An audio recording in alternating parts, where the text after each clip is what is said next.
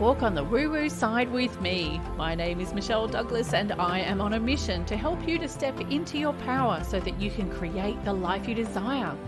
Visit me at empoweredlifeprograms.com to learn more.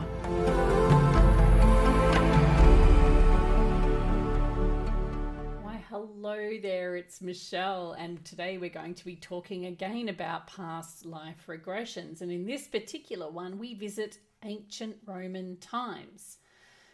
So, this client is an outgoing man, he's very tall, broad shoulders, he has a presence about him. And after regressing through his current life, he takes me back to ancient times and describes himself as tall and strong. He's wearing metal items on his arms, he is adorned with gold pieces and wears a robe or a cape over his back. He tells me that he seems to be a point of interest or power in this lifetime and he sees people looking up at him. He is surrounded by stone buildings and he looks, or he knows that inside are people who are there to serve him. He wears sandals on his feet and quality clothing on his body. He's in his 30s, is male, obviously. He's big, strong, healthy, with dark brown hair. So, similar to what he probably was is in this current lifetime.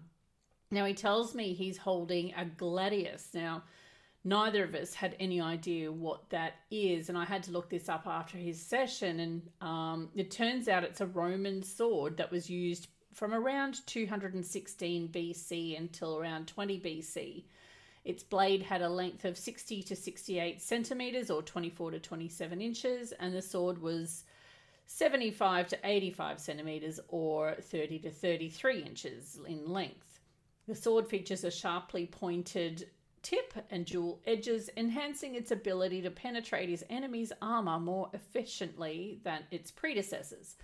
Typically, the hilt was crafted from wood and adorned with either bronze or silver plating. The gladius was also equipped with a pommel, aiding soldiers in achieving superior balance and control of their weapon. So, I asked this man if he had any family, and he tells me that he's been fighting in battles, and although they won their last battles, he doesn't feel that they really did because too many lives were lost. He also says he has no family and lives a life of solitude. And when and that's when he's not out doing Roman fighter things, I guess. And he travels either on foot or on a horse and sees horses with carriages moving along cobblestones around him. Now we fast forward to the death scene in this particular life. Now, just remember, this is a very quick summary of what we talked about during, so just bear with me here. So we're at the death scene now, and this man wasn't a happy man at all. And when he was in his 40s, he ended up taking his own life. He saw himself floating near the shore, so it seems he must have traveled to the ocean to end the life. And he told me he didn't want to be there anymore and that dying was actually a relief. Now, what we learned as we visited this past life to Roman times is that he chose a more difficult path and that people didn't really understand him in that life, and it kind of has followed through into this life as well. He felt a lack of connection to the people around him, again, similar to what he experiences now in this lifetime. When I ask him why we were shown this past life, he tells me that it is to show the similarities between both his past and current lives. He also tells me that he is now aware of how much he gave to others and still does now to his own detriment. I then ask if he's found himself in similar situations in any of his other past lives. And he confirms that yes, he's had four other lives where he gave to others with little in return. So I then take him through the healing process to help him help him to let go of this pattern and he tells me that this feeling of loneliness is starting to lift and that he believes that this past or this is the last time that he will experience this pattern. He also tells me that he's feeling lighter.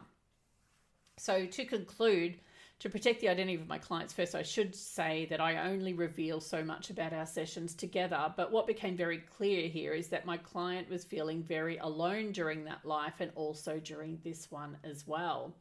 Now, in that life, he was a man of high stature, he was a powerful fighter in what would have been many battles during his time in that life.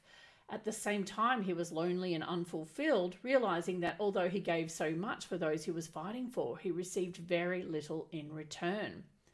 The message for my client from this regression is that he needs to stop giving so much and depleting his own energy to help others. This is because it will do nothing more than leave him feeling alone and empty inside. So what I've shown you today is again is a small snapshot of a past life regression that lasted for oh, they usually go for at least two to three hours.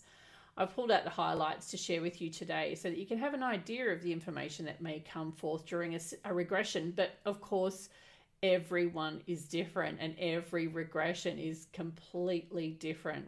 We've found ourselves in all sorts of strange places, I can tell you now. So every time I've worked with a client, they've been surprised at the information that came forward during their regression and all have benefited when they've applied what they learn. So if you'd like to book a past life regression, it's a life changing experience. So if you'd like to do that, visit empoweredlifeprograms.com forward slash regression to learn more about what it involves and to make your booking. And I shall see you then.